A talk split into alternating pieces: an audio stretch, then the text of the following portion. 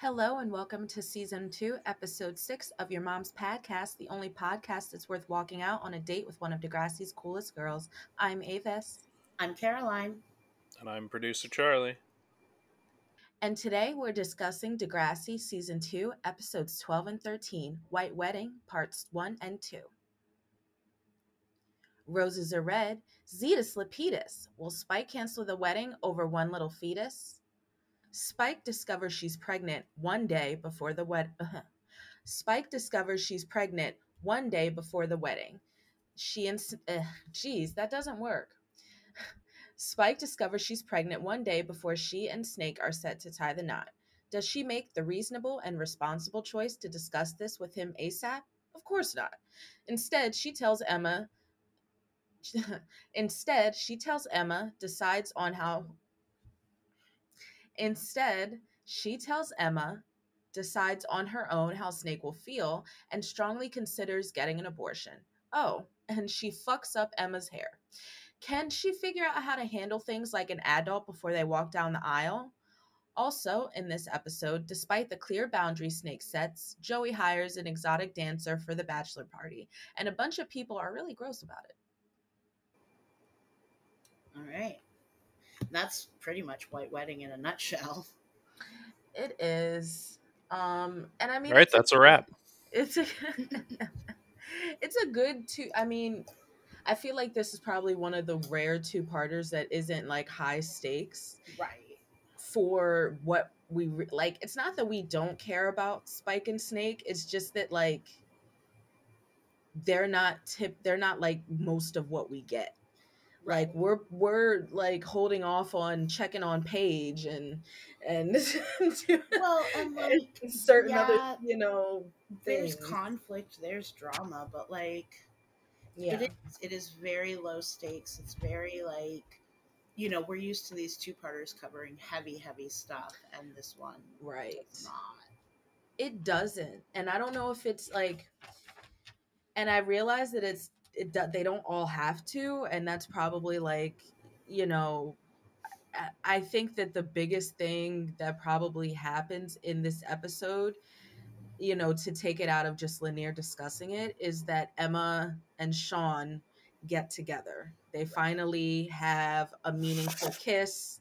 Emma, you know, basically falls on her feelings for him and doesn't and decides that she will take the risk of being in a relationship.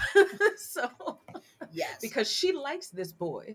So um and i love how uh, like manny says uh, sean your love. Like it's, because it's very like i think that's the biggest thing that happens. And i mean ghost snake and spike because I do think that if you have watched the older show, and if you watch their arc on this show and then you go back to the old show, you expect to see them more, and they are not. They're they're not really they're friends sort of, but they're not friends at the same they've time. Been, they've been friends since junior high. They've been adjacent friends. They've been in the same social circle. since junior high. But there was actually another girl that Snake dated more exclusively. Um, I, I think her name's Melanie. I think her name's Melanie.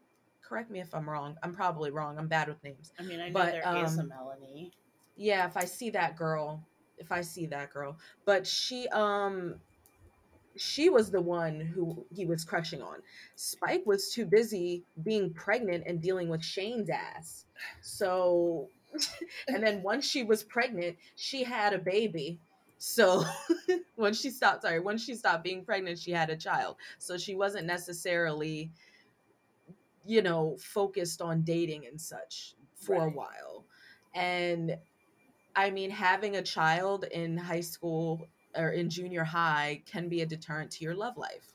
Snake saying that we have been friends for so many years, maybe it's best that we keep it that way. I think is um it kind of that feels like the most genuine part mm-hmm. of their entire arc. Say that. No, that's Snake. That's Snake when they're walking on the pier and mm-hmm. you know, he's frustrated. Um and Snake uh, Spike says something similar to maybe it'll stay that way, but like she's I think she says it in a series of things like and ends with like the baby maybe that won't uh, meant to maybe it's not meant to be either.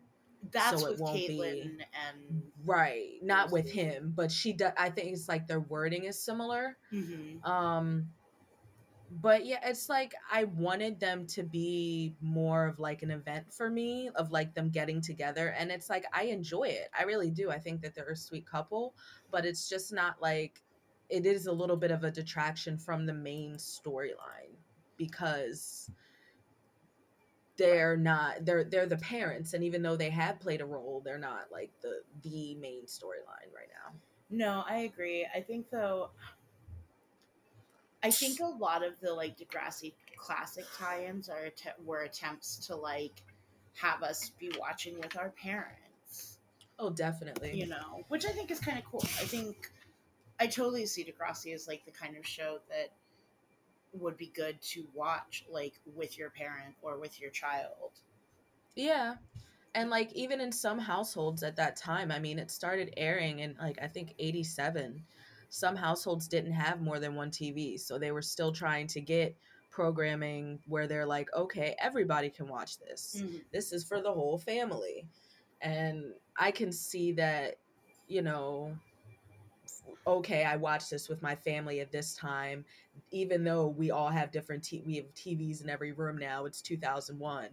2000. Like we can still get together and watch this because oh, okay, I recognize these characters, and I do think that's why they take a while to phase them out, and it's why they keep their storylines not you know like kind of in your peripheral, mm-hmm. so you're not like oh, don't forget, Snake and Spike are getting married. Also, in this episode, Joey sells his house. exactly. I exactly. this is an interesting one where like it's rare it's rare that the A plot and the B plot are so entwined. Right. Uh, I was uh, thinking that. I was just like there's it's just plot.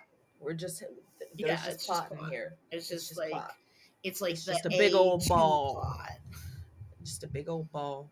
Um, yeah, and I mean, obviously, I, it's and Emma's running through it all barefoot. So. Emma's running through it all barefoot with her hair looking a mess.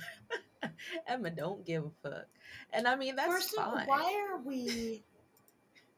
Why are we perming her hair for a one day thing? Have you never heard of pin curls? Have you never heard of rollers? Have you never heard of like?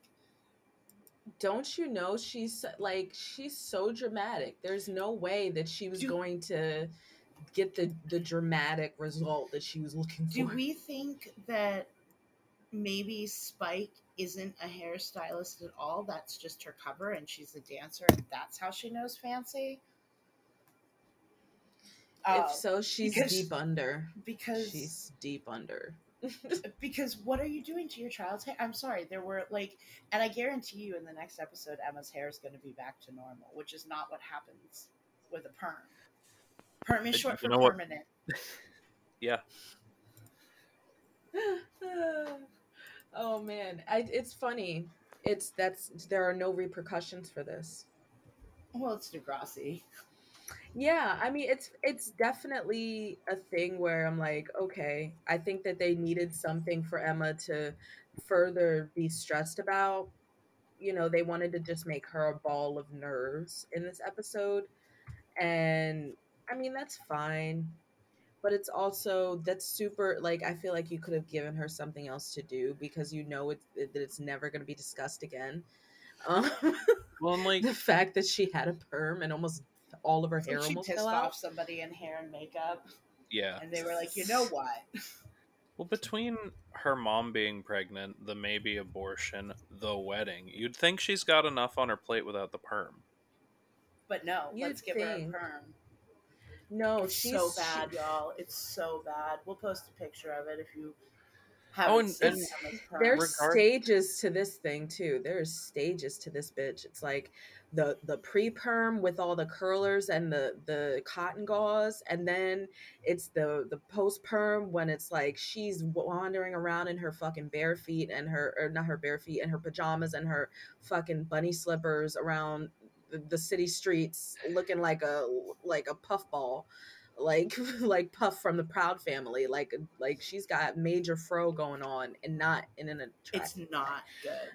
And then we've got like the wedding coif, um, coiffant. Which is also not that great. They get Lucy and finally they're like they get Lucy. they call in 911 and hello, it's Lucy. 911, what's your hair emergency? Is Lucy the the actual hairstylist that Spike claims to be? She's she must be because gosh, she makes this a bleak situation. You know, So she she makes it so Emma does not have to have her first kiss looking like like the bride of Frankenstein. Yeah, but Sean's so in like, love with or- Emma. He would have had their first without kiss the hype. she had bird poop on her shoulder. Oh, he totally would have. He would have kissed her after pulling that that that burger out of the damn um garbage for her. He would have they would they would have he would have made out with her near those dumpsters. He is in it for the long haul. I'm just saying. Damn, she would care. But She so the main plot, I guess essentially we have three plots. The main plot is Emma's hair. Um Mhm. it really is. and then the next the next plot is the Spike and Snake thing. You know, they're about to get married. Um Did you take them out? hold on one second. No, I did not.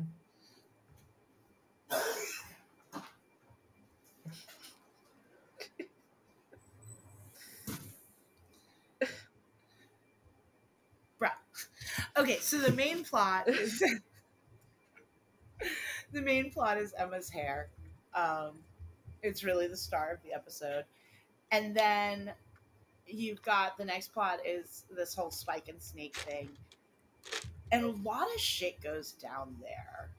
Um, you know, Spike's already feeling some type of way about it, but she's gonna talk to Archie. But then, like, all of their friends are hovering nearby, and somebody says something about kids, and he's like, "Well, not right away." Mm-hmm. And like, Which is a, valid. right, I'm and sorry, Spike. and he doesn't know about the little fetus inside you yet, so he doesn't know that it's on the table. Like, I just, I, it's, it's a lot of miscommunication. it's not she doesn't want to communicate honestly her character they don't want to write her any differently and i swear the same people like the the scripts were left behind from when she was like 14 15 16 17 years old. They write her the same. She is so soft spoken and like in her head and she won't talk to someone about things. She'll talk to emma. She'll talk to emma about everything but she won't like actually communicate with the person she's supposed to be marrying and for me it's like i just want her to and i do note that she has the phone in her hand um, right before emma runs in and Mhm. says my perm mom and then she has to put the phone down and help her get her hair together but you could i, I don't know yeah, no, it just wasn't not- she wasn't communicating well. She Um, doesn't handle it well she, she and then talks she- to, to herself and it. she gets the Degrassi kiss of death, which is advice from Caitlin Ryan. oh my She's gosh. like gonna call Snake, and then Caitlin is like, "It's not. It's his bachelor party. It's not the vibe." Like Caitlin, we don't have a lot of time here. Uh, and then Emma's bitch ass walks over to Joey's in the middle of the night and tells Snake, "I get Snake being mad, absolutely. I don't really love how he's coming at Emma." Yeah. Well, Like- I I mean he does apologize. I think it's like I, I I feel like that part is such good acting on his part because um it's relatable. It's like why is this coming from you? Like why is it coming from you? Like I'm sorry that I'm you know that I lashed out, but he and he does say that, but it's like in the moment learning that kind of like huge life-changing information Right. from your your would-be stepdaughter is extremely shitty because you know he i'm sure he feels like we have enough of a of a we should have enough of a strong relationship for you to tell me something as basic as i i am expecting a child with you like I mean, I there do. there's a kind of a common courtesy there and i mean uh, spike just treats it like this is my and it is her choice i'm not saying it's not but at the same time it's not like your situation is different it's not like you guys are just casually dating it's not like you guys had a one night stand and you're in between defining the relationship like there is some measure of security. Well and you are in, engaged to this man talk to him. And and it's not like she doesn't bring up abortion until until Snake says the thing about like, you know, I want to get settled first and all of that. And yes. so she's not she's not making the decision, not that she ends up making it, but she's not considering it because it's what she wants so she much th- as yes. what she thinks Snake wants. And I think in that instance, yeah, I think the man's opinion is a little valid there. And it's like you can't presume what I want. And it's not, you haven't talked to me about it. It's we not haven't had a discussion. to him, like because whether they end up together or not, mm-hmm. if she mm-hmm. has an abortion that she doesn't super want to have because of what she's decided his feelings are on it, right? That's so much resentment be- building up. Exactly, and and it could have been super. It's very preventable because I feel like you can never know what's going on inside of someone's head. Just like he you don't always know what's going on with someone either. Like she he, he say he says like oh i'm worried about an exotic dancer or sorry he does say stripper. We we're making the effort to just say exotic dancer versus what the characters say because it is very 2002 um it you can tell that like he's like i had no idea yeah. There's just no way I would have thought about that. Like I made an offhand comment earlier about it. Like he must be, you know, like a million thoughts racing in his head. And he's just like, oh, I'm worried about, you know, this party and she's pregnant. And like that's obviously the biggest thing to him right now mm-hmm. because and and that's well, what and kind of devastates not, me. It's not like there's a difference between you're not pregnant. A kid is not something that like we're doing right now unless we specifically choose to. And so mm-hmm. I'd like to wait until I get a little settled. And oh, you're pregnant. Okay, I wasn't ready for this, but cool, I'm ready to jump in. Or, oh, you're pregnant. I'm not into that. You know, and like she doesn't she just doesn't give him the chance. And like I get it, all of the miscommunication is very realistic. Mm-hmm. It's still very frustrating. And it's still like I get the relationship she has with Emma has been this way for 14 years and like all of that. But like have some fucking boundaries. Yeah.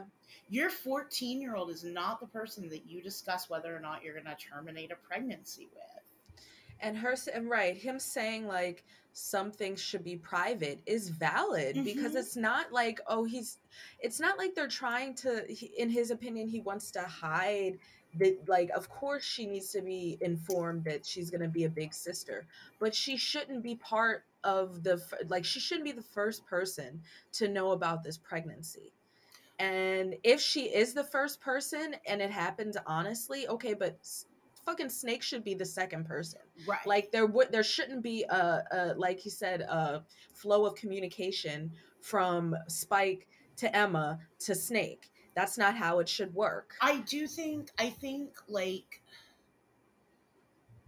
it's not like she like took the test and then went and found emma and was like hey guess what? I'm pregnant. She took the test no. right after she got the positive. Emma's upstairs freaking out about the cake right and it just you happened. know and so like yeah. i i don't it's, it's, it's a series of unfortunate events it is and i just and i mean it's not that i'm saying that it was a malicious in the beginning that it was a malicious sort of oh i'm not going to tell snake but then it becomes a oh this maybe this wasn't meant to happen and this that and the third when um i really feel like there isn't it's not fair there's no yeah, basis for she's that making a lot of decisions without even bringing him into the fold like She's mm-hmm. talking about throw, canceling their fucking wedding. Right. With and like and honestly, had she done that, and I don't think she would have told him why. She wouldn't. So that imagine the devastation for Snake at not only like losing a, a fiance and like eh, you know his wedding being canceled but also losing the potential for a family without even knowing mm-hmm. any of the reasons why plus you know emma would have held that shit against him and he's got four more years of being her teacher oh emma can hold a grudge like people you know it's yeah no, it's there's a, just it's a whole there's mess and i would it, like it is it is i would like to see spike do better I want to see her do better simply because she's going to be married now. Um, there needs to be some kind of accountability for you know understanding how your brain works. Okay you tend to let things spiral based off of unrelated comments mm-hmm. and things that you know you don't fully know the scope of. Like maybe if snake had context he wouldn't he wouldn't have made that comment. Right. maybe if he had known that he isn't expecting father because her you know her speech to him i think is very good. Her saying you know emma couldn't have come at a worse time but sometimes it's not about when you're ready life just hands you something right. and you gotta you gotta deal with it and in this instance, even though Snake she that Emma's not a mistake, she tells Snake that, but she tells if you were in my position and you made this mistake a second time, I mean, but like she was a child. It's horrible, horrible Emma Shots fired. it's horrible wording, Ooh. but like the sentiment makes sense. Like it's not you're not a mistake, but un like I didn't try and get pregnant you were a surprise. You, right. And like then of course Manny having to console her and saying, "Well, that means that you are you were wanted. If you weren't wanted in some capacity, then you wouldn't be here." Can we take a second to shout out how amazing Manuela Santos is throughout this episode? Because also um I think we to shift into the I mean, I guess the the it's not the sequel. It, it's related to it's Emma's. all interwoven. It's all interwoven. Whatever. But to the um, Sean plot. Yeah, to the Sean plot. Um, Manny decides to um, play match, make, rematch maker, and like invite Sean to the wedding and say that Emma insisted that Manny give him this invitation, and Sean like is so fucking happy. Mm-hmm. He's so fucking happy. And then, of course, when Emma finds out, Manny's like, I thought you'd be happy. And she's like, fuck you. Go get the invitation. Go uninvite him. Go uninvite him. and I'm like, you like pause. Like she's a she is a really good friend for that because no, I would not go back.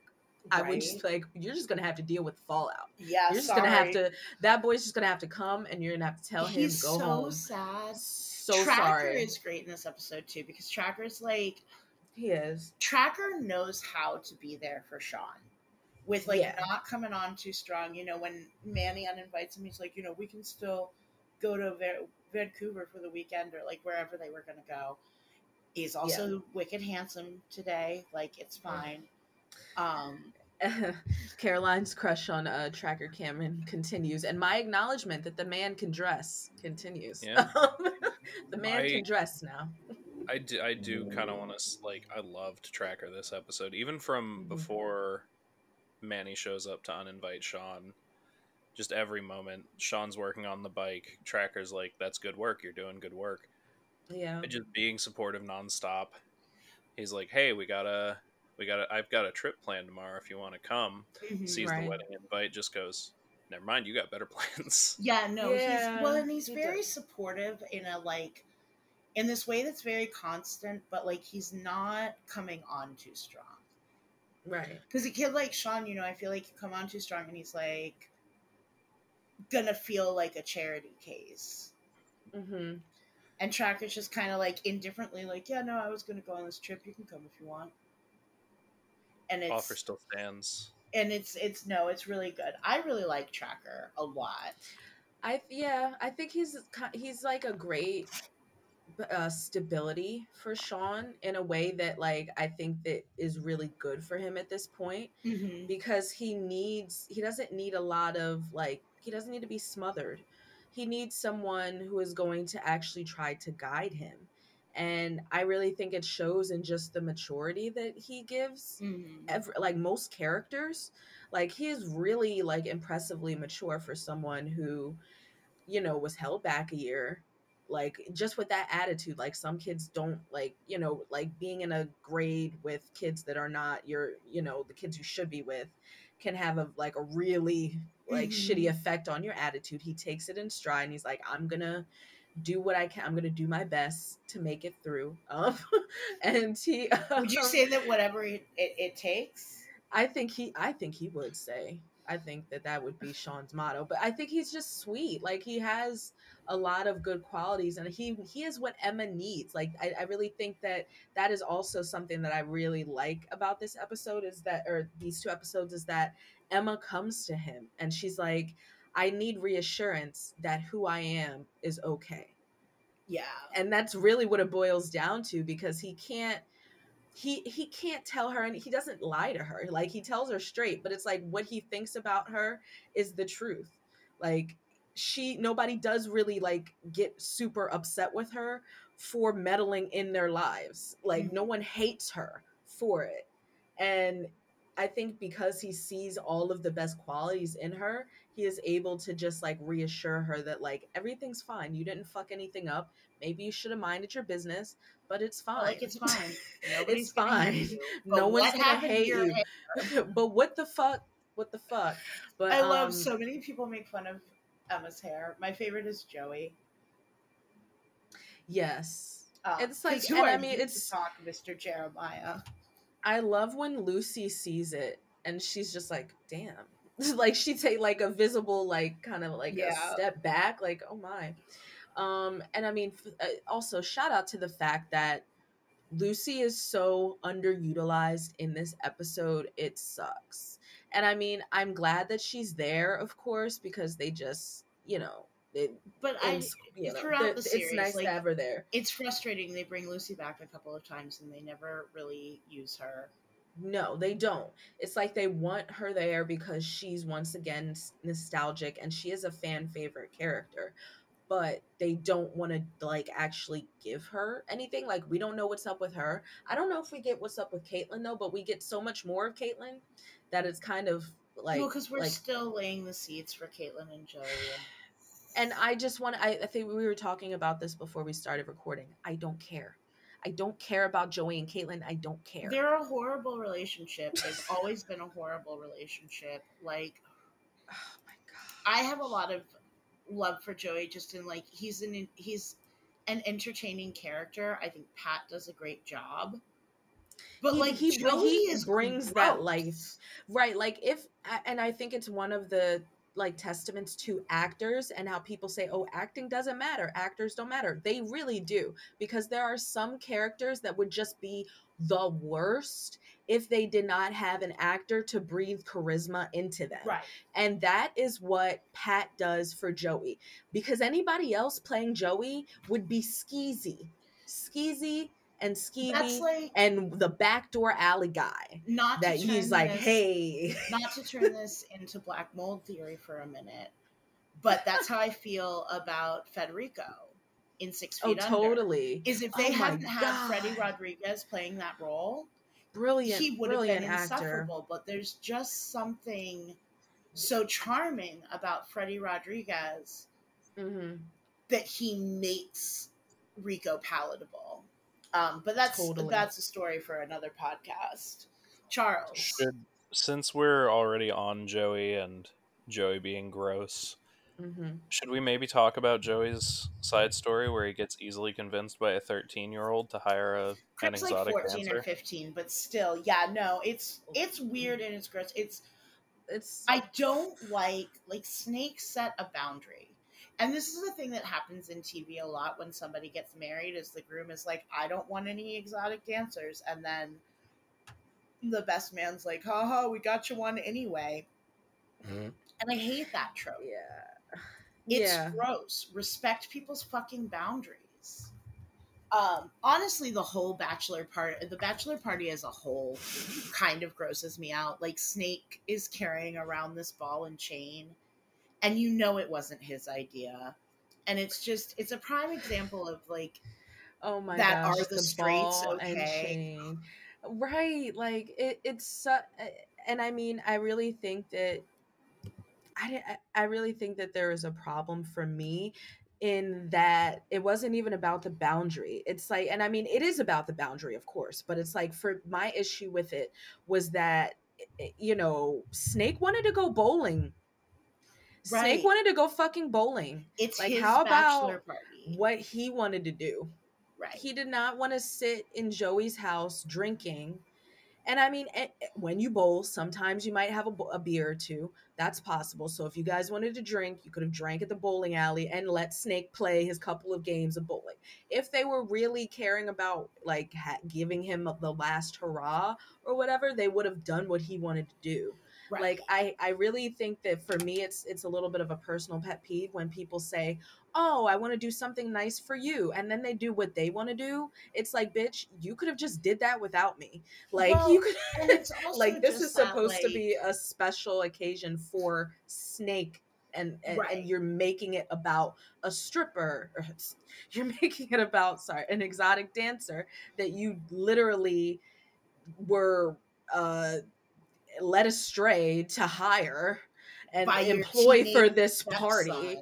right like you turn this thing into on the fly into something that and it's very classic joey to be led astray and i actually think it's funny that they do this scene where you know it's craig that convinces him because i mean of course i think jt's character is inspired by joey but i also think that craig's character is inspired by joey because of uh, but just different aspects. Mhm. like uh, joey was super like he was the class clown in junior high.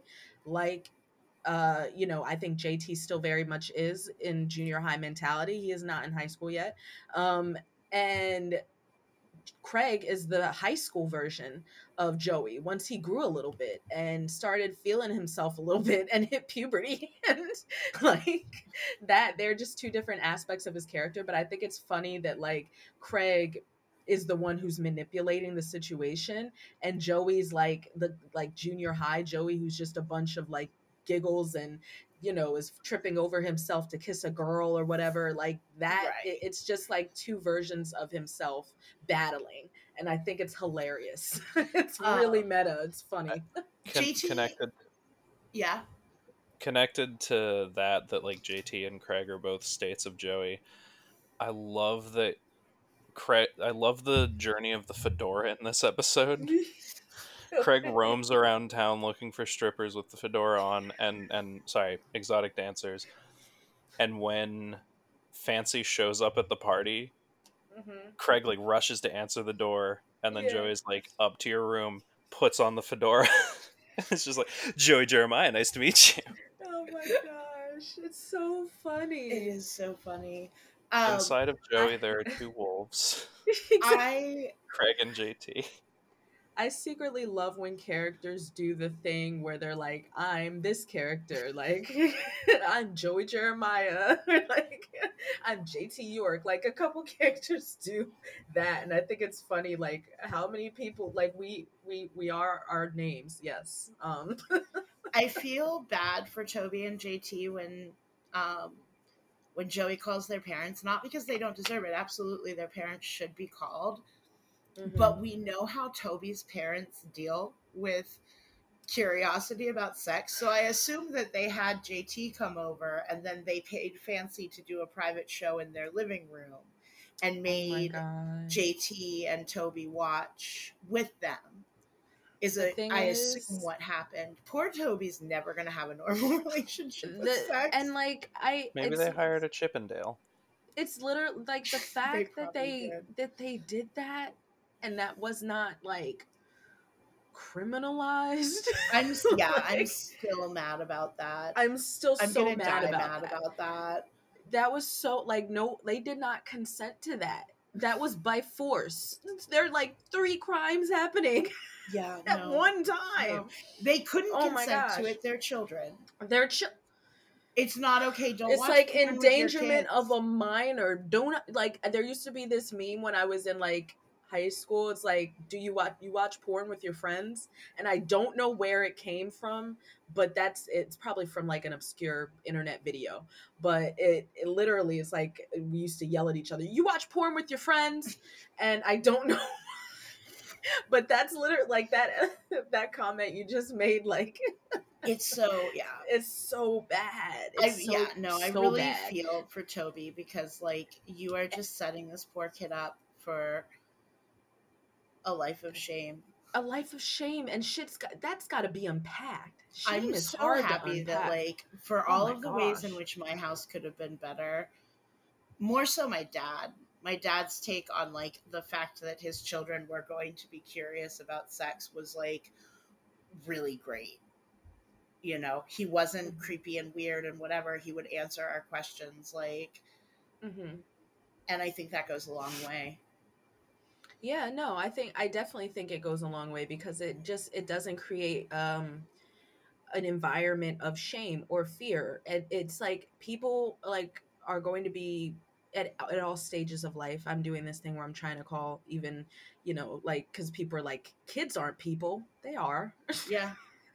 Even babies. are even people. babies are people so i'm like okay people at all stages of life are curious about sex and there are going to be explorative things that need to happen in order to develop not only an understanding but also like just like a competency in sex like you can't it's not fair to to demonize it or to make it seem like something that that like you No. can't learn about and then you if when you do i mean cu- but also curiosity for this and like s- being salacious like are two i feel like And there's a if line that's crossed you- with jt and toby because it's not, not curiosity. talking to kids about sex, go look up, up old episodes of Talk Sex with Sue Johanson or buy one of her books. Yeah like, let her do go, the work kid." let her do the work for you Um, and because that's competent and responsible sex education because you have a responsibility as someone who is raising another person to equip them as best as possible because honestly this is 2002 the shit only gets worse from on like the, like the media that the kids are intaking these days is on another plane mhm. like it's not about exotic dancers anymore. You that is contained compared to the shit that you could just find on network TV, on cable TV, right. like on any streaming service. Like I know they have kid profiles and stuff, but honestly, I don't know how long people like censor their kids in their teenage years. So you're just seeing a bunch Well, of titties And the and thing too ass is and that like sex. is that you know if you're not talking to your kids about sex, somebody is. Right. And more likely than not, it's somebody who is very much not qualified. Like kids learn about sex from each other. Yeah. Somebody's got an older brother or sister. Right. Not qualified, or even someone who might not have the best interests of that child at heart. Mm-hmm. Like, you need to understand that, like, even something as simple as a television show is seeking to, you know, target a specific audience. And they're they're like they're looking to entertain you. They're not looking to educate you right. like i think that there's a like a lot to be said for degrassi because the goal is mainly to entertain i'm not sorry the make the goal is mainly to educate not entertain Mm-hmm. and i think that there's a lot of you know things that could have been done better and handled better overall but there's not there's never any point where i feel like oh they are sacrificing the the goal of the story or the, the resolution goal of the story and making it something that is education worthy for entertainment. They are always trying to give the best scenario uh, outcome possible and have the characters have learned something. Like emma learned something about herself and she finally you know resolves uh, a season long and you know and some change plot. A lot of what they do in this show is to educate and it's a very refreshing change of pace. Like think about even something that i enjoyed in and i know we talk about it too much so i'm going to make it brief but pretty little liars the goal of that show was to entertain you and you see how the go- the fucking tone is so different. They do not give a fuck about the mental health of these women. No the of these fucking high Aria schoolers. dating the her or marrying her groomer and everybody acting like it's oh my god so romantic. Goals. This these are couple goals and marriage goals. Yeah like it's very much oh this is entertainment versus oh this is what we want our kids to watch to educate them on healthy relationships. Because if all if only you if, if a child is uh, you know a 13 year old girl 12 year old girl is watching pretty little liars what she's gonna walk away with is like it is fine to be like shitty to your friends and manipulate them at every turn. It is fine to fucking fuck my teacher and, and keep all of the secrets and let's never get our moms involved and also and it's fine to never involve my parents in anything that's major in my life that could be detrimental to my mental health keep wearing heels even though we spend a good chunk of time running through woods and warehouses and creepy nobody towns. ever invests in a, a, pair, a sensible no, pair of athletic of sneakers. sneakers like get some Nikes, bitch. For shit, do you remember those like used to be you could buy like almost like disposable flats at Rite Aid. Oh yeah, the ones that folded up. Yeah, those yeah. would be better. Keep them in your bag, just pop right? them on. Yeah, li- like literally teen media. And okay, we, we are so about it. yeah, topic, we though. talked about it a little bit in the yeah the thing, but like I, I really think that this whole episode, even though it doesn't have a lot of like plot plot, it does still handle the little bit of like controversy mm-hmm. controversial mm-hmm. topics with like grace I for do, the time period. I do want to say too, um, Kate and Jeff's weird porn parenting did not work because JT and Toby clearly still do not respect women, especially sex workers. When JT says there's no privacy, she's a stripper. The word privacy yeah. is not in her vocabulary yeah. My blood boiled a little. Mm. And like he's JT is unhinged in this episode, though. And I so he's on something. That JT's JT. a child. I get that like it's 2002. I have sympathy for all of that, but like that there's no there's any that's that's future legal um the you know that's future legal issues there right there right it just sounds mm-hmm. like you are on the the lovely road towards being someone's uh assailant that's like, what that sounds like. just like. in case uh anybody needs this made clear you still need consent from sex workers I don't think. Hopefully, our listeners shouldn't have to be told that. Hopefully, but, they shouldn't. But just in case, because I think it's fair to just say any any and everyone on this planet deserves the courtesy of being asked their consent. Mm-hmm. Um, no one should be assumed consent. That's not a thing, and it's really gross to have that be just an offhanded comment by a 13 year old. However, there are many things that I think that we were just comfortable saying and without the implications being like as real as they are now. People don't I don't think we as a society thought as critically as we as we do now. Mm-hmm. Um and I think that's something that I'm really appreciative to be like, you know, at the age I am and be able to actually take part in talking about things critically that are old like that I grew up with because I never liked JT. I always thought he was gross. It's mm-hmm. just now that we're looking back on it, we realize just how gross. Right. the words for, it. Right. And the, right, I we have the language to, to describe um what kind of fucking like sex work shit is, comes out of his mouth. sex work is one of those topics that I don't love how Degrassi handles. Kind of like weed they have a tendency to demonize weed. Oh, they suck with like, weed. Oh my gosh, they handle E better like they, than they handle they weed. They did not handle sex work well at all in this episode. I think, you know. So obviously, there's the Joey not respecting Snake's fucking boundaries, and everybody just kind of being creepy about Fancy. And then she shows up at the wedding, and JT and Toby are being like super like try hard and like I'll walk you down the aisle. No, I'll walk you down the aisle. And um but then also so after at the reception um Spike introduces them and she she's like, you know, this is my husband Archie. And Fancy says something like, You don't strike me as an Archie or something. It's like yeah. and it implies like that they know each other in a professional It- manner and like It's intimate. you wouldn't do that. Sex I think- workers yeah. don't do that.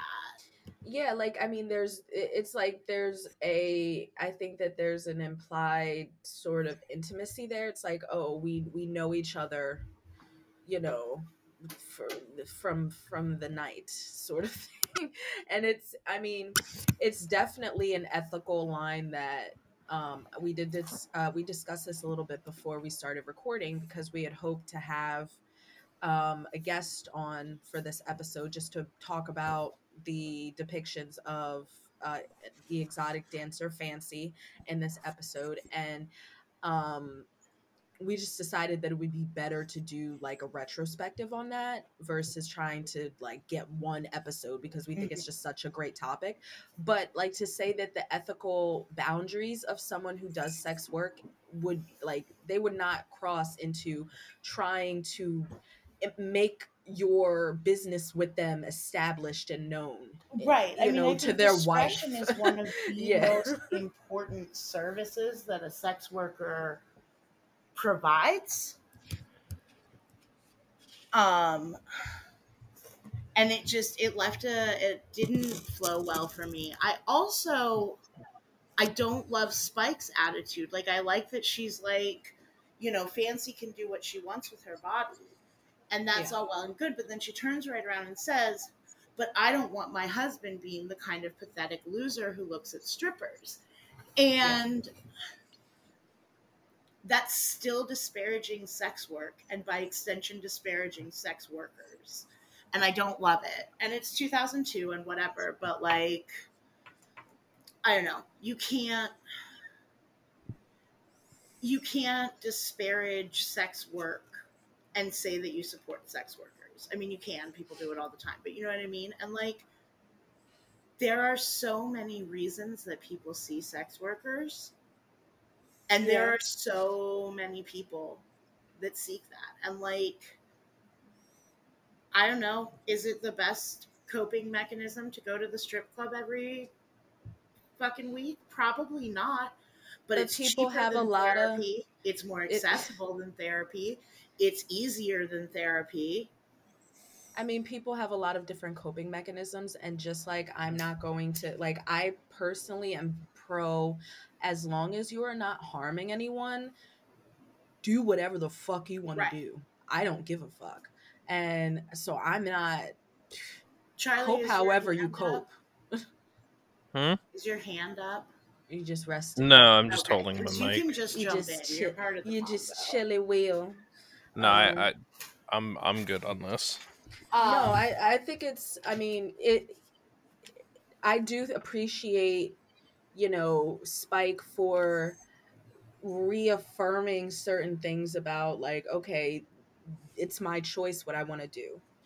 Um, I appreciate that. So I do have points in this episode where I'm like, Spike, you're you you you had me in the first half, but it's like that they she she takes decidedly like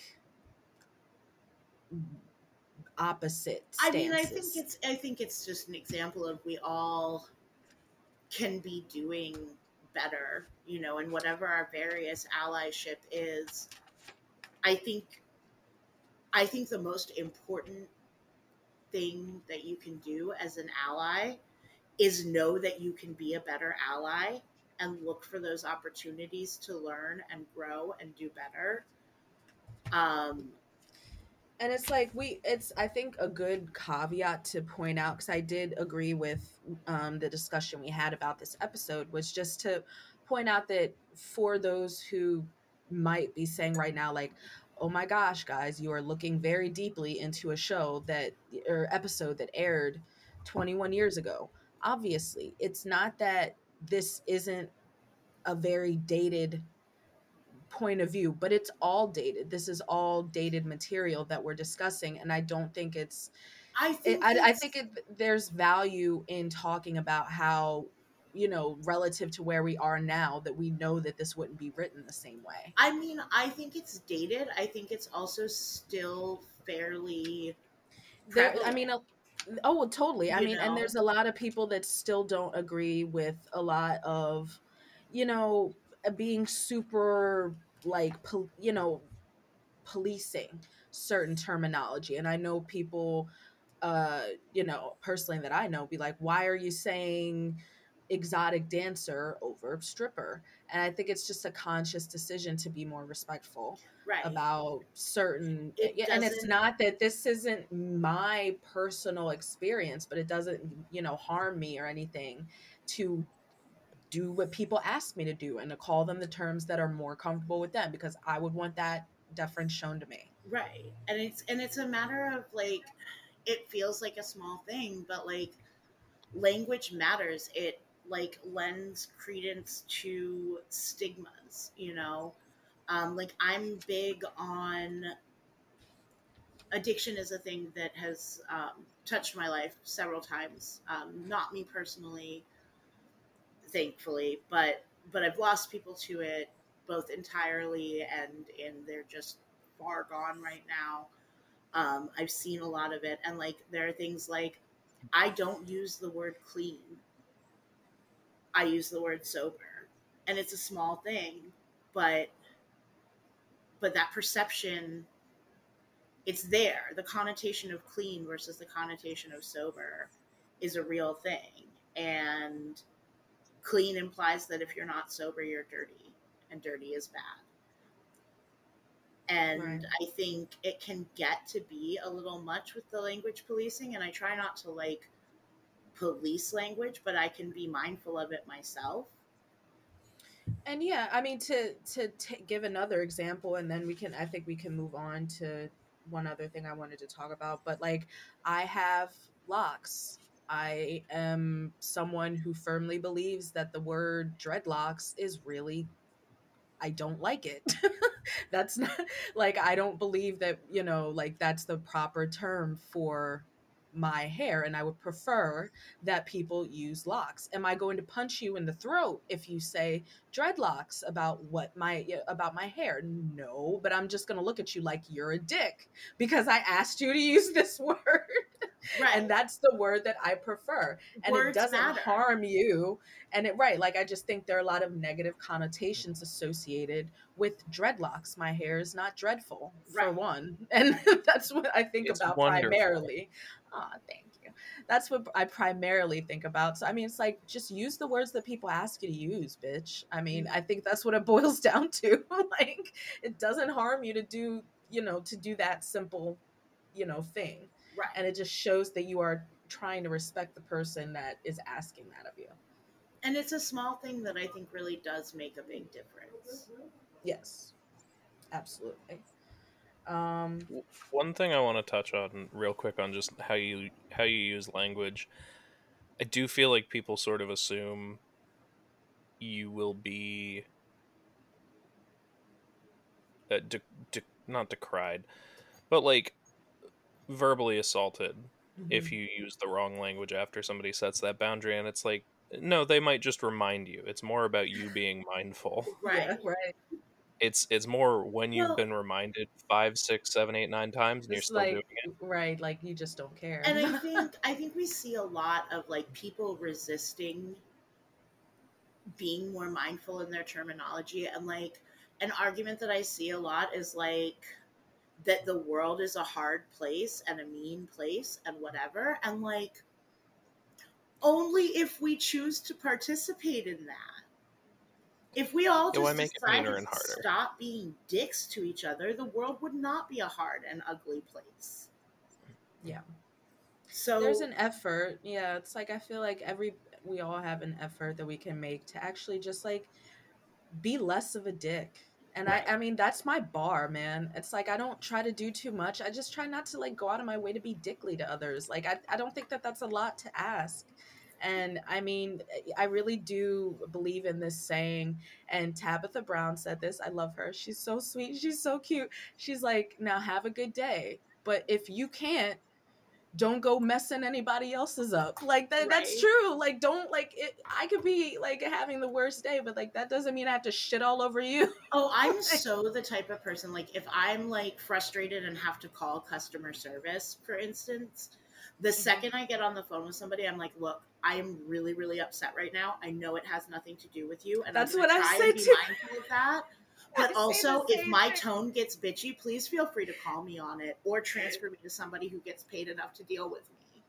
Um, I say the same shit, Caroline. I'm like, I know this is not you. I know this is completely out of your control, but I'm pissed. Yeah. So just pre- prefacing that, um, and it's like you know stuff like that. I think if we just you know, use the language people ask us to use and just try to not be dicks to each other and try to be decent human beings and like we all have feelings and shit.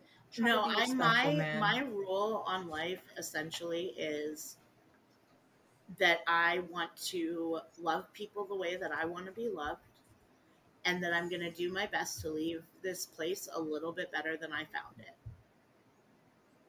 And that's, you know, I don't have any like delusions of like I'm gonna change the world by being nice, but but if I could make my little corner of the world a little bit nicer, fuck yeah, I'm here for that. Right. Um, what was the other thing you wanted to touch on, Avis? Um, I th- I I actually was flipping through my notes and I don't think um I don't think that I had anything else. I already said how refreshing I think that Sean was towards Emma, and I just think it's probably the sweetest scene. Um, yeah, that I've seen for like it's probably the scene that oh that's what I wanted to say. I kind of see the appeal now, guys, of Sean and Emma of just it based on this point in her life i still stand by the fact that they are not a forever couple but I forgot how sweet they are in the beginning. It's and not how sweet they are, though. It's always how sweet he is. It's how well, right. It's how sweet he is, and I mean, I think that there's got to be something said for her personality, though. The fact that she has to kind of fall on her sword a little bit when it's usually the like the the in these sort of shows the guy who has to come around his feelings for her and she's waiting when he's ready sort of thing right. but he was waiting for her to be ready his cards were on the table and his heart was on the line and it was really her choice to make because he's the one who even after he realized that she didn't want him at the wedding initially and asked uh, manny to fucking uninvite him um, realizes how much she does value him and how much that she does really like romantically like him and might even love him. Mm-hmm.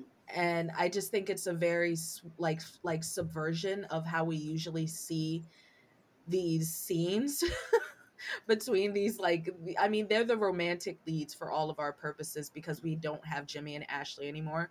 Um so they're like the big couple right now and I think that they are just well, I mean, it it's, is. I it's mean, very sweet and romantic. It is, but it's like she. Distance. Everybody's paired off dancing. Craig's dancing with that's, Manny. Well, right. That's a good mention too. The crannies, crannies back on the tracks. Um, but it is, it is Sean being sweet, but it's Emma being res- like allowing that herself to be vulnerable, which she doesn't do. She does not allow herself to be out of control or vulnerable, and for that, I'm like, okay, they I like that in this episode that, that that's how it ends and they resolve it after he affirms her. And I think it's a really sweet way for them to begin their relationship. I do want to know how Cranny got back on the tracks though, because Manny was dead in the water. she was dead in the uh, water. Because... I mean, I think Craig just realized maybe got a little distance from it and saw her. She she's get she's she's I feel like she gets older by the episode, as weird as it, mm-hmm. it is mm-hmm. to say. Like she becomes less and less of like the high pitched, little squeaky voiced, yeah. Powerpuff backpack wearing kid that she was in the first season. Like she's getting more and more distant from that, and you're starting to see, okay, I can see where you end up. And I do well, really like them dancing together. I just wish we had maybe one little throwaway comment I or think, something. I don't know. I think it's very in line with the Craig and Manny relationship. I don't think Craig They're often ever on, yeah. likes Manny for anything other than that she's pretty and she puts out. Damn. You're spoiling things. That's a spoiler.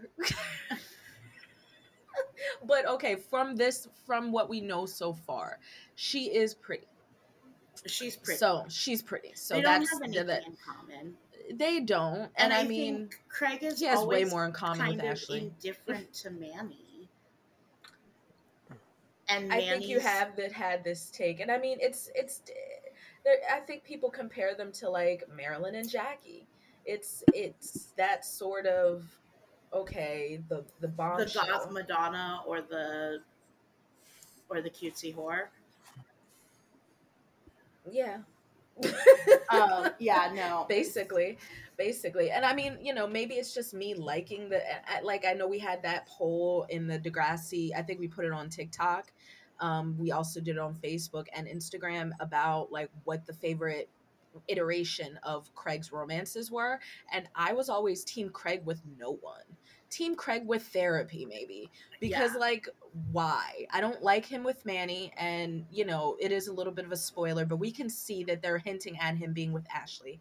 Obviously, that happens. Um, I don't, I, I, either, both of them are like, no, thank you sorry. Like I just don't think that either of them are valid relationships. No. Um but particularly I will agree that she's pretty to him and he's like oh you look like i could tell her outfit to to get into the fashion corner i could tell her outfit is fly but we don't get very much of it um, and maybe she's just like she's looking nice she's got her hair pulled back she's got her little uh, wedding we, outfit on you know should we move on over to the fashion corner I think that'd be a good idea. Corner. Yeah, everyone's favorite corner, but you know that I, I love to I, stroll on over. You got some. Fashion? I've definitely got a fashion. I've got a fashion for this one. Oh, awesome! It's. uh I'm sure everyone noticed Sean's outfit to the wedding. Mm-hmm. He stepped. I, yes. He finally bought a tie. He's got. He a, bought it. Oh my god! A he had oversized. He had his, his blue jeans on, his untucked white button-up shirt, his black tie, and his fucking wallet chain. Yep, that wallet chain. He. I feel like he. Are those the same pants that he's wearing in the library? Because the chain. Um, he can't afford has... that many pants. Those are his nice chain pants. Because I was raised gonna... by a single brother. Like Give I was gonna say slack.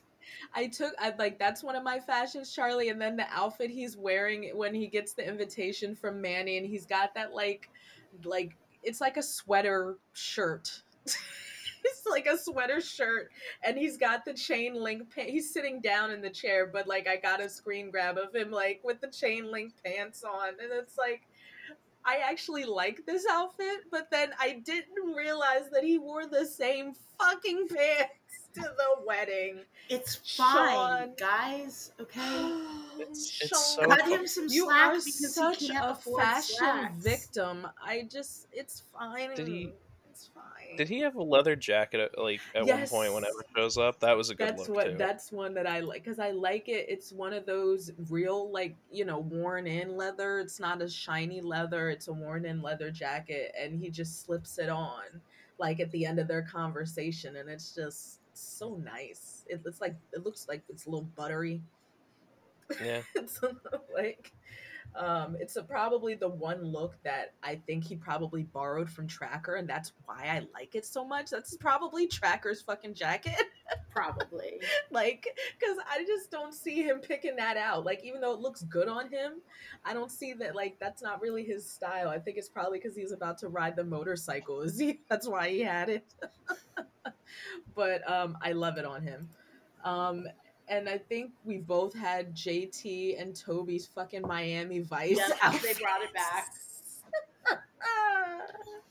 it's like Toby's got like a red wingtip sort of uh, button up and um like a you know he's got the shoulder pad uh blazer and JT has a like lemon yellow. It's like kind of like it's not lemon yellow, mellow yellow.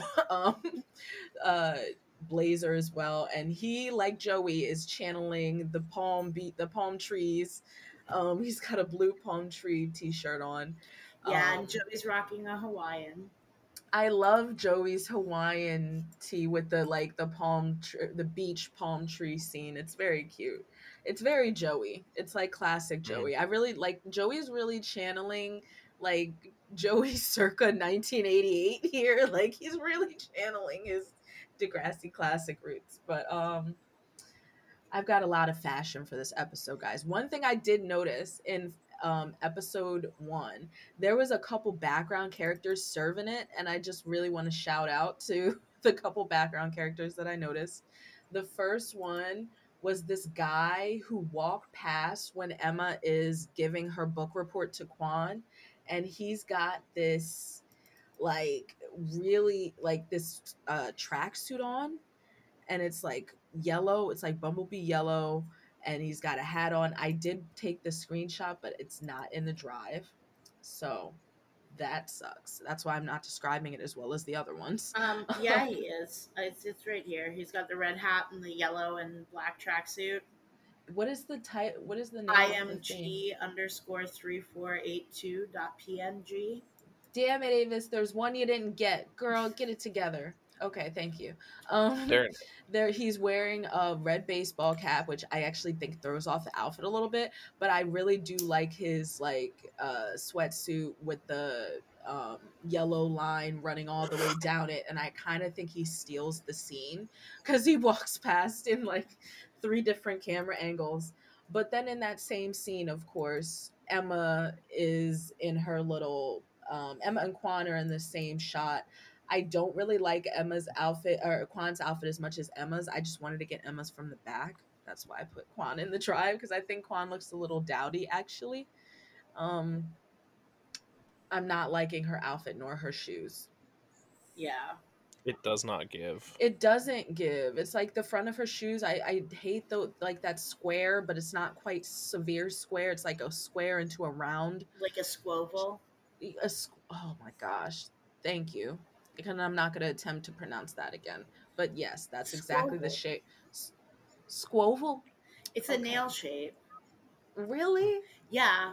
It's like a Oh. squared off oval or an ovaled off square. It's like a s- it's like a square with rounded corners. Oh, oh no, no, it'd be an oval like at the top. I'm thinking of a squircle. No, Shit, it is you can kind of a tell that I don't get my nails rounded, done. Yeah. I don't do that. I don't get my nails done that often, and you can tell. I'm Um, a coffin girly or a stiletto. Okay, I do know those shapes. I do.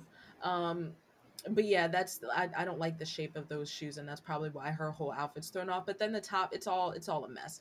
Emma's outfit, despite her holding her shoes the entire time, which really bothered me because she's just walking around like black barefooted. Um her shoe her soles of her feet are black. Um, just just so you know and she's carrying her shoes that do not really match with her outfit but honestly the outfit that she's walking around in without her shoes is a little bit of a look she's got like you know the flare jeans she has a, they have a little bit of uh flower detail Embroidery. Yeah. embroidery and i think like the misbuttoning of her it looks like a bed shirt to me but it also could be the fact that like I think it just looks like a bed shirt because I think it's it not just buttoned looks- right. Right, because it's not button. But I like that it's not button right, and then she has like a tighter sort of cami underneath, and I think it's very effortless, kind of like pre Serena van der Woodsen. I'm gonna be as far. I'm gonna be very generous here. That's me being generous, saying pre Serena van der Woodsen, because I actually think Serena dresses way better than Emma ever will. But and Well, anyway. Serena has millions of dollars. She really does. That's an unfair comparison, I guess. But to be fair, for the millions of dollars, Serena always looks like she's half homeless. So, moving on. this is not a Gossip Girl podcast. It's not, but guys, I'll talk about it anyway. Um, Mom is Bad Girls Club. Oh, did you say Bad Girls Club? Uh, sorry, I spaced out. I actually have another one, and it's I have another fashion that I really like. Okay. Okay. It's a JT. Really? Okay.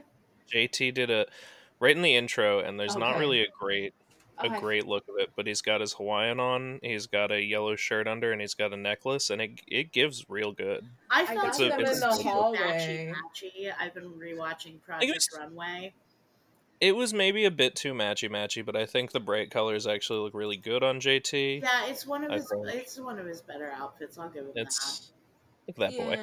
It's I not think a He didn't get dressed in the dark shell- today. It's not like a shell necklace. It's like a beaded necklace. Yeah, it's like a beaded necklace, but I, it's Did I not he he remembered to turn the lights on when he put his clothes on this morning, and I want to applaud him for that. Because I- yeah, they- I think- Charles. There's like a, a picture I got that it looked like all of them were in like a teen movie, walking down the um, walking down the hallway together. Um, Emma, yeah, this one. Yeah. I don't think I uploaded it, but Yeah. that's a good picture of the outfit. And you actually get Manny's jeans, which I really like. Um, I'll try. Yeah, to it. Manny's outfit, the green shirt, I love is really Manny's top. Yeah, because it's like I like the um. I think that she puts a jean jacket on it later. Yeah, when she gets to um, Sean, she's wearing a jean jacket. I actually prefer it without the jean jacket. I prefer just the green shirt because I think it's a really like nice color for her. But then I didn't realize that faded part on the front of her jeans. I really like that with the the shirt. And I don't know why I don't see it as much with the jean jacket. But um yeah. Uh Craig actually I like the sweater Craig's wearing um with the fedora it's, it's like a ribbed sweater um that's probably like more closer to brown than it is tan oh there's a kitty cat We're gonna need cat tax again, That's- Charlie. Oh golly, that's that's Cricket. She's uh stepping on my keyboard right now. She she wanted to be a part of the podcast. I don't know if you heard. She was purring into the microphone. it didn't um Also, I Uh, just noticed Emma was sleeping fully clothed at the start of part one. she has on like the very similar like bedroom pants that sh- i think that's what makes me think that she has on that that shirt is a bedroom shirt but it's like No, because I think she wakes there's up like in plaid tank top. pants yeah she went she uh, uh, like probably She like the a same really tank top weirdly messy bed. Like it looks like Spike's bachelorette party was the night before, and they had it in Emma's bedroom. She wakes up with like a giant stuffed neon yeah there's and yeah. like rose petals or confetti or something. It's a weird scene. It's a weird, weird scene. yeah okay um i think i started to talk about my uh my people in the background and i did i left it off with the guy with the tracksuit. I have two more people in the background three more people in the background then i think i'm done. Because Okay. like all right. Um there is a background girl and it's when manny goes to talk to she tells emma to put her shoes on and then she goes to talk to these two random people near the locker. She's a blonde hair girl. She has this really cute oversized like it kind of looks like a letter like a letterman style jacket with like puffy green sleeves and this dramatic ass scarf and she's fly. She could be an exchange student. The only thing that throws me off are the athletic looking sneakers. Not her fault though. Um, then there is the girl with J Lo vibes when Manny is in the yes Is that, is that the one you were talking about? The first one? yes I scre- yes I made a very blatant. it's hard to crop people out of things. That would probably have been a better picture. Um, okay, it looks like this. The last background girl you were talking about. It looks like she's wearing like a flag. I thought it was a As a- flag. Yeah. But a then I was like, it, it's possible Is she's she like Heather a dramatic Sinclair, ass think? scarf. It's possible she's Heather Sinclair. Yeah, She she's a fit day late for profile. International Day. she could be uh, Banksy. And this girl that looks like J Lo, she's got like a newsboy cap. We really only see the back of her. Mm-hmm. Um, she's got like a newsboy cap. She actually looks like how Manny, you know, a couple of Manny's looks in the next few seasons. Um, she's got pigtails and this like tan, um, matching uh, tight ass. It's very tight suit, sweatsuit. And actually, it's just like I, I want to call her Baby J Lo. Somebody just like dressed her and threw her in the background. Like just walk past Manny, it's fine. Um, just steal the steal the entire scene from her. It's okay. And then um, the cake delivery lady, she is so cute. She reminds me of Molly Ringwald in um in 16 Candles. She's got like a little um felt like jean those felt jean looking hats um that are like I mean, it's like a sun hat, but jean. And she's got a matching um, jean jacket with pink detail and I think like a yellow dress under it. But once again, I'm like, why are they dressing these background characters so well? Why are they dressing these minor characters better than half of the main cast? I don't know, but they decided let's just blow our wardrobe budget on the background characters yeah. for this episode. Fuck it. Um we have the wedding looks. Uh, I like Caitlin's dress.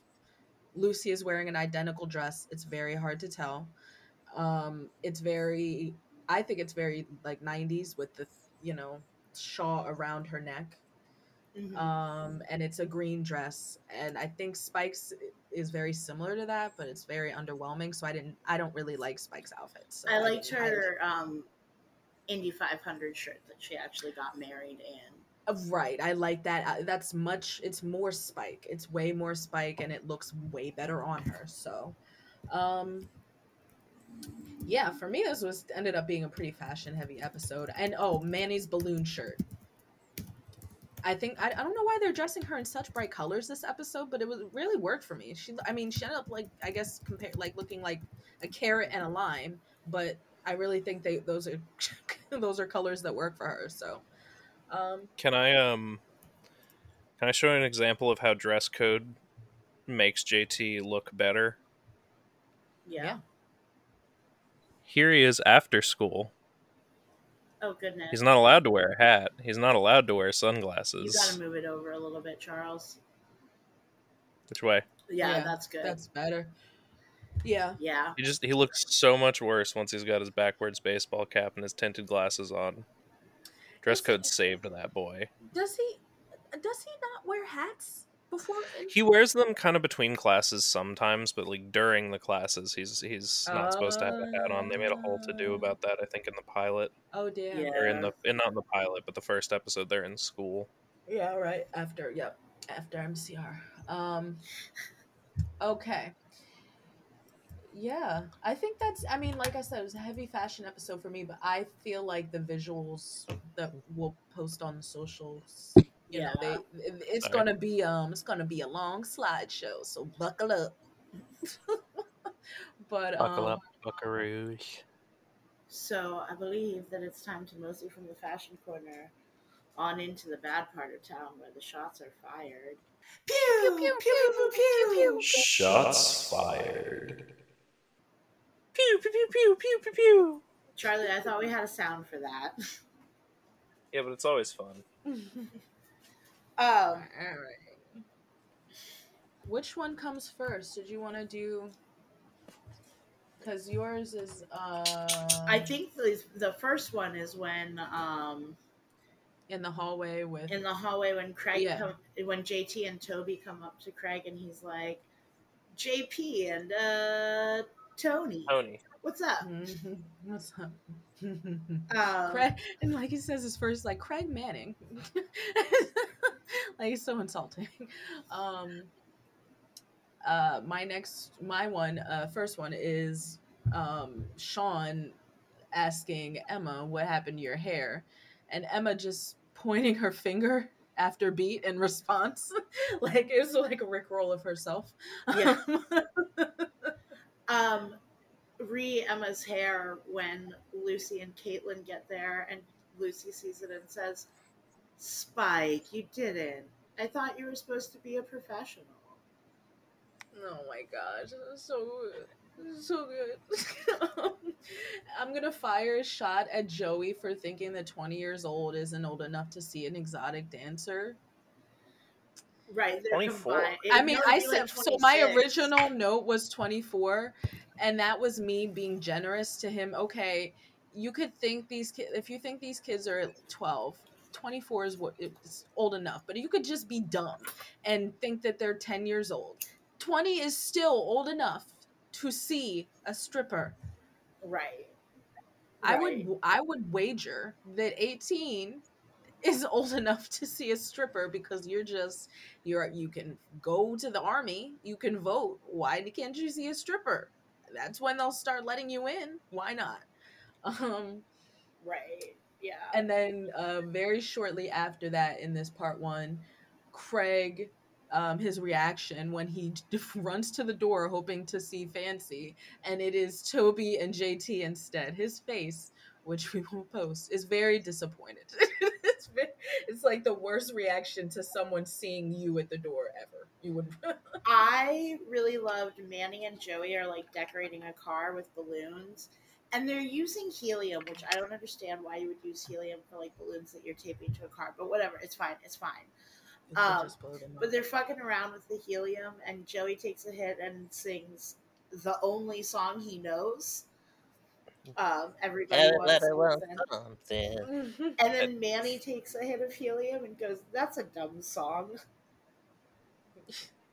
which is hilarious. Her little voice is so funny. Um, and then over in part two, I think it's hilarious when um, the boys are looking through the feed for the first time and they see Raditch. They're like, Raditch, ah! um, and then I've got to also fire a shot at Toby and JT for falling the fuck asleep. That shows that y'all are not ready to see Fancy, the exotic, the exotic dancer. Because come, come on now, it was way It was past just your past her bedtime. It was way past your bedtime. Should just went home.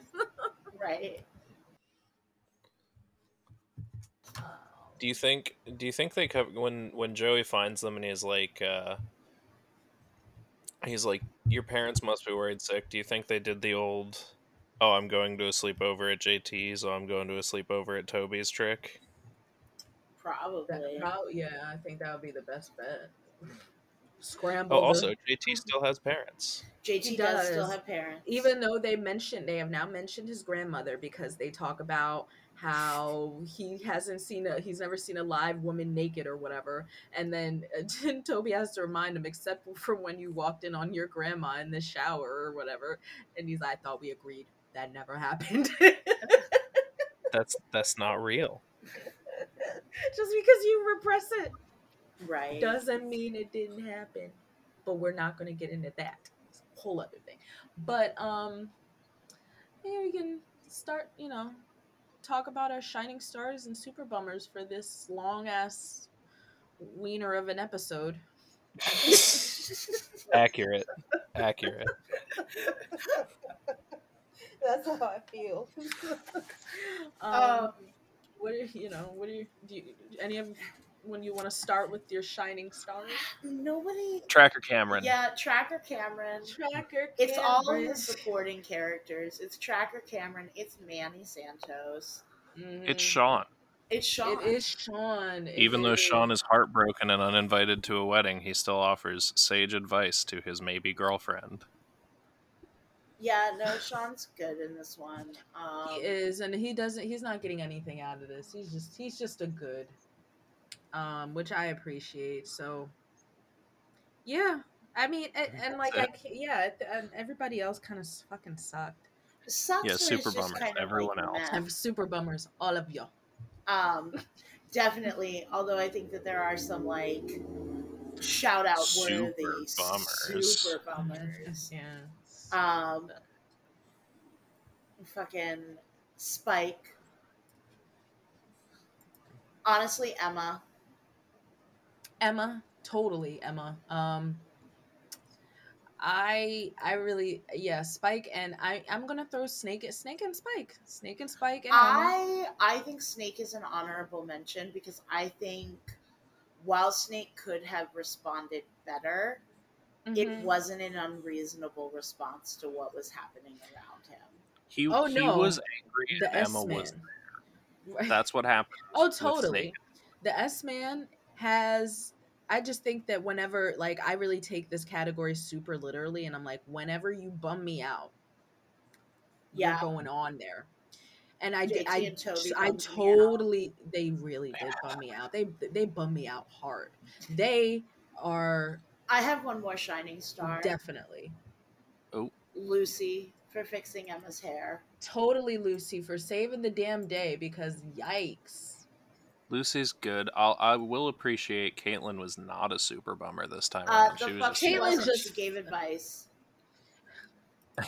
Caitlin just tried to float, but then she couldn't help but getting involved in like everything that was going on. She could have just minded her business, but she I don't think that she's capable. Um, but she didn't bum me out. She didn't bum me out. Um, no. Yeah, she was just kind of there she for was me. Just, she right, she was like... just there for me. I was just like, whatever. So you're outvoted, Caroline, two to one. That's fair. um, and yeah, it's like everybody else was pretty like was just a non-factor. Can I, can I actually get why, um, Caroline, you think Emma's a super bummer? Because Emma was kind of just there for me too. I think for the most part, she was just a 13 year old girl. She was, I think, catastrophizing. Mm. I think sneaking out of the house in the middle of the night is like you could have taken a second to think about that. She yeah. is a 13 year old girl, and she was nasty to Manny, and she was nasty to Sean. Like is that all worked out, but like how shitty yeah. I know you didn't invite him, but it's been done now, and it's shitty to make Manny go and like uninvite him. It's shitty to her. It's shitty to him. Yeah. And, um, and, I mean, I she right. Like I think for that she can go on there because that part I didn't appreciate as a as a friend. Like, damn, you're literally making me uninvite someone wow. Well, that's just the shitty. You know, and also, and it's not her fault entirely because, like, Spike has an inappropriate relationship with Emma. But the way she is about, like, all up in Spike's business about Spike possibly terminating the pregnancy and all of that, like, it bummed me yeah. out it that bummed me out too but i i do i do get charlie's pov mm-hmm. i think if we're gonna do an honorable mention for because like i i truly felt bummed out by spike and her just lack of communication and i know that she felt like she had cause but for me she bummed me out way more legitimately and like that i stand by that then i can say that you know i maybe it goes tears of course spike emma she's got moments like uh but then snake he's got a moment. And uh for that i will give those I mean, last two honorable mentions keep in mind like that this like... is an emma nelson slander podcast. It is. And i just i feel like it's important to be to to call it like you see it, even when we're trying to slander this character. I, I think Joey think... deserves at least an honorable mention as well. No, Joey's a bummer. Um, Joey's, Joey's, just a, a straight. Yeah, I mean, he doesn't really. He the allows whole, himself like, to be okay, persuaded. But, but this was your fucking... idea. Like, how is that? Like, that's worse than you just disrespecting your friend's boundaries. Right. Because a child told you they wanted a stripper. Mm-hmm. Right. You're not even allowed. I mean, you shouldn't allow them to see a stripper. You shouldn't. They are underage. That is not okay. However, I don't know to like let them talk you into something that they can't even participate in themselves is a little weird. Yeah, it's a little like boundary crossy. It's a little odd, but yeah, it, for that, oh totally, he bummed me out. No question. But that's just Joey when there's Joey heavy yeah. episodes, I just feel like he just he either comes off really good or he comes off really bad. So yeah. Um, this is one of those that's like you bum me out, Joey. He yeah no this this episode really had me go from like you guys know I was on the Joey's a decent parent train. This derailed that train immediately. Off the tracks for like, you. Like like it was getting shaky. Yeah. Uh, in the in the Craig steals a car episode, but then ooh, ooh, he just fucked up. Yeah, no, Joey's not a great example. Like, and he's a better dad to Craig than Albert, but uh, but bar. that that's a very low bar. Thank you. you walk over that. The bar is on the fucking floor. not beating a kid, but like, thank you for not for not beating him, Joey. Tr- you know, I feel like that's tr- tr- trigger warning for that. But there's just no, you know, maybe we could cut that. Cause I, I, I just don't want people yeah. to come in with at us with pitchforks. Jeez. Um, kudos to you, Joey, for rescuing a kid from a bad situation. But however, that man. doesn't mean that you just can go balls to the wall in every other area. Right. Um. So for that, you are a bummer, Joey. yeah. But um, I think it's I think it's time to ask. Does it go there? Does it go there? Does it go there? Does it go there? well, seeing as I called it a wiener. I think you know. I think it goes to the wiener zone. It does in the sense that like the episode is very much dealing with adult pro- problems. That yeah, that's but yeah, like in that regard. Thinking, it doesn't because I don't care. Yeah, thinking about it as like the target audience. No, no. It's just right. Like that's how I feel like that's how I began the episode. Just saying like I don't really care. and I watched well, the older show and I don't really care. So I feel like you could argue it doesn't go there because it doesn't really yes, it's dealing with a serious and adult like problem, but it's not mm. treating it with any real respect or focus. It's not looking at this from a, a serious standpoint. It's kind of more like, well, we need something to happen with Spike. We sure do. Yeah. We sure do. This can't be a, a like a wedding in paradise. This, there needs to be a little bit of anxiety here. It needs to be a will they won't they situation. How can God we do that? We just have a nice wedding. They just can't have a nice wedding. It's just too boring. It's too boring, guys. We can't do that. We've got to throw a baby in there because pregnancy is stressful. Pregnancy yeah, but there's like stressful. a bunch of other things that you probably could have did. I don't know. No, these these two episodes, as well as um, I, the the one we'll be talking about next week, all of them, the resolutions really felt like the time limits running up. It didn't yeah. feel like there was a real resolution to any of the problems presented. It was just like, well, we're almost done. Right. Uh, fair. And I think it's like I try to give them the benefit of the doubt because I know we've said before, not every episode can be like a hot button topic or a hot, you know, something that's crazy happening to the characters because we you know obviously that's exhausting but it was su- it was a super filler and even though we get the payoff of emma and sean it's almost like okay but we knew that it was just a matter of time for that and so to feel like this wasn't such a waste of an episode i feel like they're like here th- throwing us scraps. And it's fine it's just like it's very clear that it's, it's not there wasn't much happening here, guys. We just get a we just get a couple of you know funny moments, and we get an exotic dancer, and I mean honestly, that's that whole plot is more interesting than Spike and Snake's wedding. Yeah, which is the forefront of the story. Um, but it ends up feeling like the backdrop because we don't care. But we don't care we love them though. We love them. We love them. It's just this show's not really about you. Right. it's just like move out of the way, guys. Just shove them. But um, but yeah, I, I the show's not about them. But it was fine. It didn't go there though. It did not. No.